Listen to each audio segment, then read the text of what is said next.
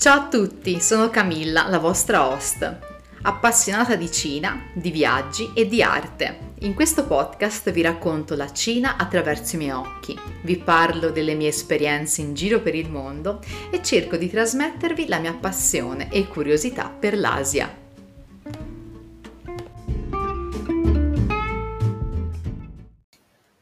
Episodio del giorno. Hangzhou e la danza.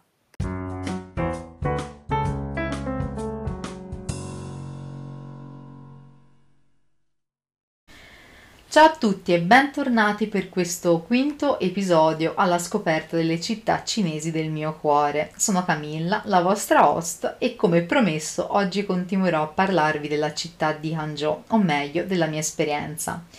Diciamo che registrare questo episodio è ancora più difficile perché è un po' come stuzzicare una ferita rimasta aperta. La stuzzico con questi racconti nostalgici della mia esperienza fantastica nella città di Hangzhou.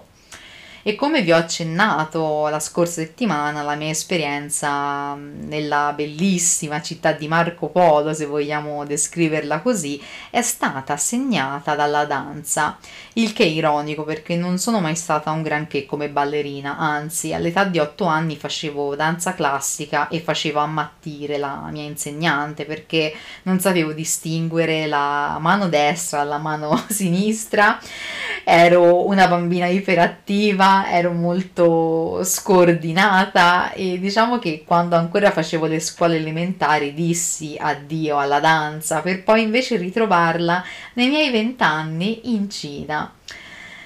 C'è anche da dire che danza e Cina hanno un rapporto culturale molto importante. Ogni città cinese che si rispetti ha i suoi gruppi di ballo. Mi spiego meglio.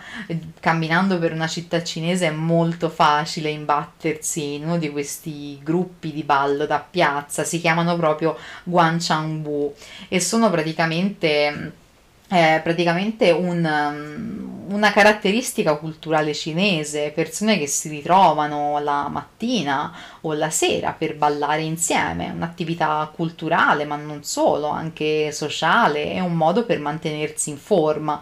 Poi naturalmente questo, um, queste coreografie, ma anche questo senso di ballo di gruppo ha delle radici storiche molto molto antiche, ad esempio nel negli annali delle primavere e degli autunni, che è praticamente un antico testo enciclopedico compilato intorno al 239 a.C., si scriveva eh, di una danza inventata proprio come esercizio per le persone per mantenersi in salute, specialmente dopo i lunghi periodi di pioggia e quindi diciamo che tradizionalmente anche alcune danze cinesi possono essere connesse con le arti marziali come il Tai Chi oppure anche come il Qigong e sono delle danze coreografiche poi naturalmente la maggior parte delle persone che praticano il Guanciang Wu è cresciuta durante la rivoluzione culturale, quando le danze popolari erano ampiamente eseguite, spesso come propaganda. E alcune di queste persone, diciamo che praticano, hanno, hanno affermato di praticare ancora le danze di gruppo in piazza proprio per nostalgia eh, di quei tempi.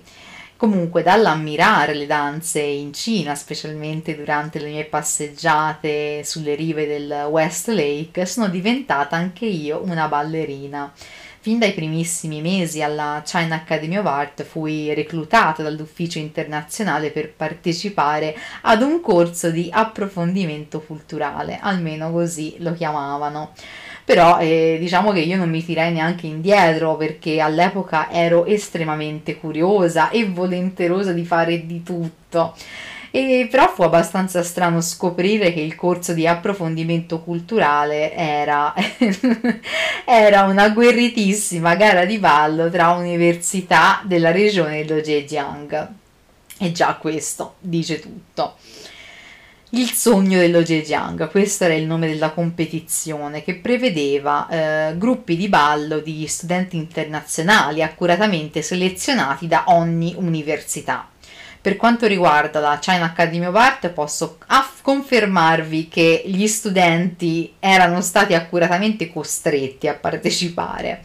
Anche perché le prove di ballo dopo un po' iniziarono veramente a essere pesanti, durarono per ben tre mesi e da pochi giorni a settimana la cosa invece iniziò anche a far farsi ben più pressante. Ogni giorno c'era una prova di, della coreografia e mi ricordo che anche questa competizione era diventata molto più importante di qualsiasi altra cosa riguardante la vita universitaria, come ad esempio le lezioni. No, no, no, la, la, competizione veniva al primo posto.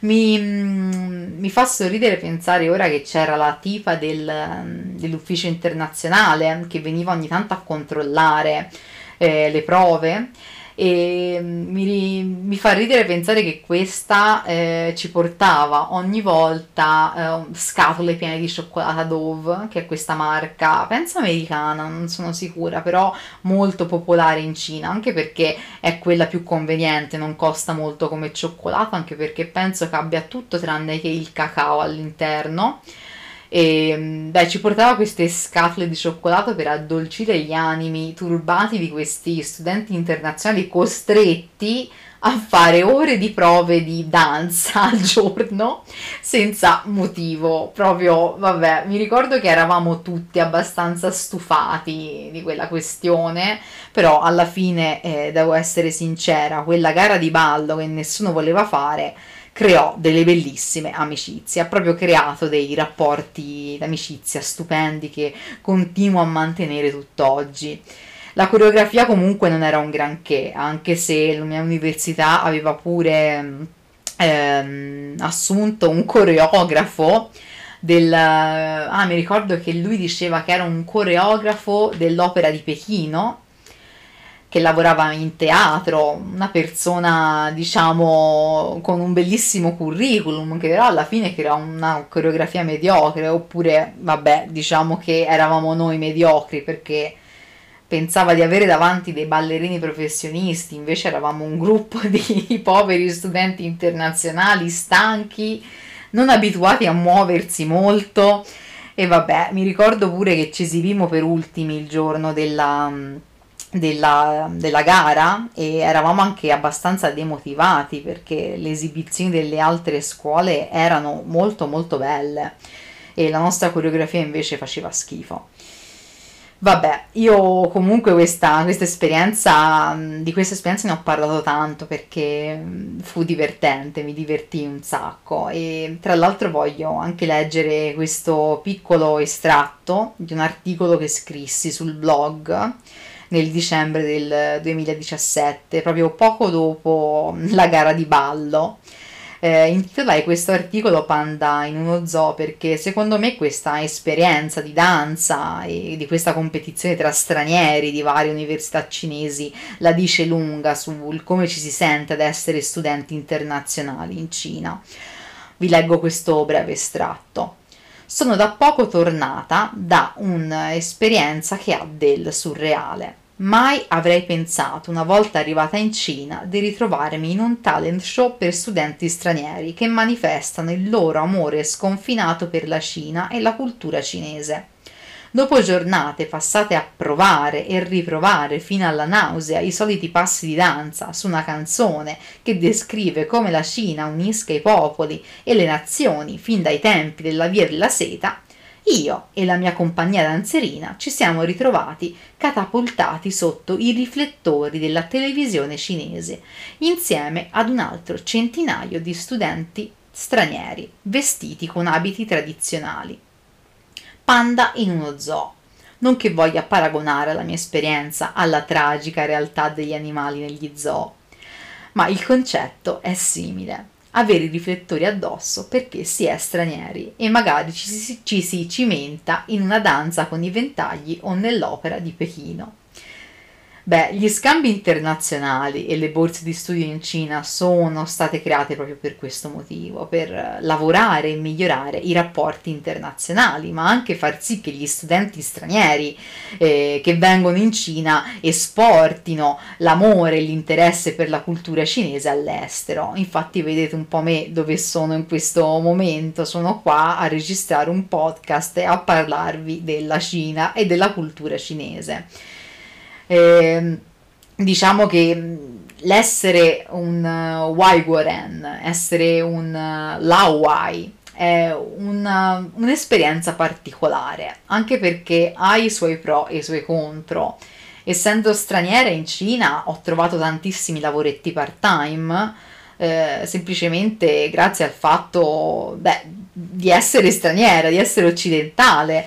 E, mh, e diciamo che per esempio ho fatto l'insegnante d'asilo proprio perché avevo tratti occidentali, a volte mi veniva pure chiesto di mentire sulla mia provenienza e dire che ero americana o inglese perché quello che interessava alla fine era attirare più bambini nell'asilo per, per imparare la lingua inglese da una persona madrelingua e allo stesso modo mi sono proprio curata molti altri lavoretti part time come ad esempio eh, quello che voglio menzionare sempre a tema danza ad Hangzhou divenni per qualche mese una danzatrice professionista di Lindy Hop, che è questa danza americana, questo balletto a coppia molto molto divertente degli anni 60.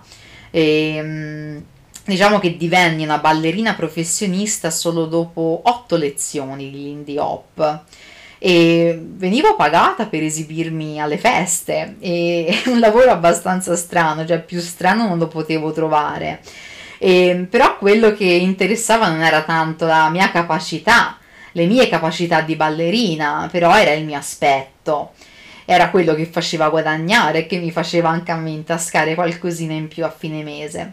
E fu così che mi ritrovai, per esempio, una volta, una sera, mi ritrovai in un bar tedesco durante una festa a tema in costume e a ballare la coreografia che ormai ripetevo ogni volta ad ogni festa perché ne avevo imparata una sola e quella bastava praticamente. Questa è soltanto un'altra delle, delle mille strane esperienze che ho avuto, la fortuna barra sfortuna di avere in Cina e che la dice lunga di quanto questo paese sia interessante e strano a volte. Diciamo che pure fare la ballerina mh, di Lindy Hop mi ha fatto molto riflettere sul um, come ci si sente essere stranieri in Cina. Si è un po' sempre sotto i riflettori eh, ad esempio in città come, mm, come Hangzhou non tanto, Nel, nell'articolo che scrissi nel 2017 paragonai quell'esperienza mm, nella gara di ballo eh, come l'esperienza all'Hangzhou dove mi sentivo sempre sotto i riflettori, venivo fotografata, cercata, invitata a cena semplicemente perché ero straniera. E, mm, e trovavo lavoro perché ero straniera a Hangzhou questo si sente un po' meno, poi figuratevi in città come Shanghai ancora, ancora meno, perché diciamo che c'è una comunità di stranieri molto molto più ampia. Però questa la dice lunga sul sentirsi sempre con i riflettori addosso, però essere anche giudicati più per la, mm, il proprio aspetto fisico, il, come si appare, non molto per le capacità la cosa interessante del vivere in Cina è che spesso ci si sente capaci di poter far tutto, di poter essere tutto, quando invece magari in Italia qua mm, no, diciamo che qua non potrei mai diventare una ballerina professionista di Lindy Hop in nemmeno otto lezioni di danza, mentre invece in Cina sì, è questo che rende questo paese estremamente fantastico. E queste, vabbè, erano due esperienze che volevo raccontarvi della mia vita ad Hangzhou, che è stata caratterizzata proprio da questa, questa voglia di ballare. E mi manca, mi manca, mi manca proprio ballare. Mi manca ballare nei locali. Andavo, per chi è stato a Hangzhou come me, ora magari nominerò qualche, qualche locale conosciutissimo come il Nine Club, che vabbè era... Ehm, meta fissa di qualsiasi studente internazionale voglioso di ballare un po' di reggaeton. non mi ricordo neanche quale fosse la serata reggaeton, però credo, credo il martedì. Poi vabbè c'era il Lupi, invece che era il locale um, underground, specialmente frequentato dagli studenti eh, dell'Accademia d'Arte, quindi molto edgy, diciamo così, e lì volevo farci un, ce- un servizio fotografico, semplicemente perché veramente eh, c'era un volto della gioventù cinese poco conosciuto, molto, molto artistico.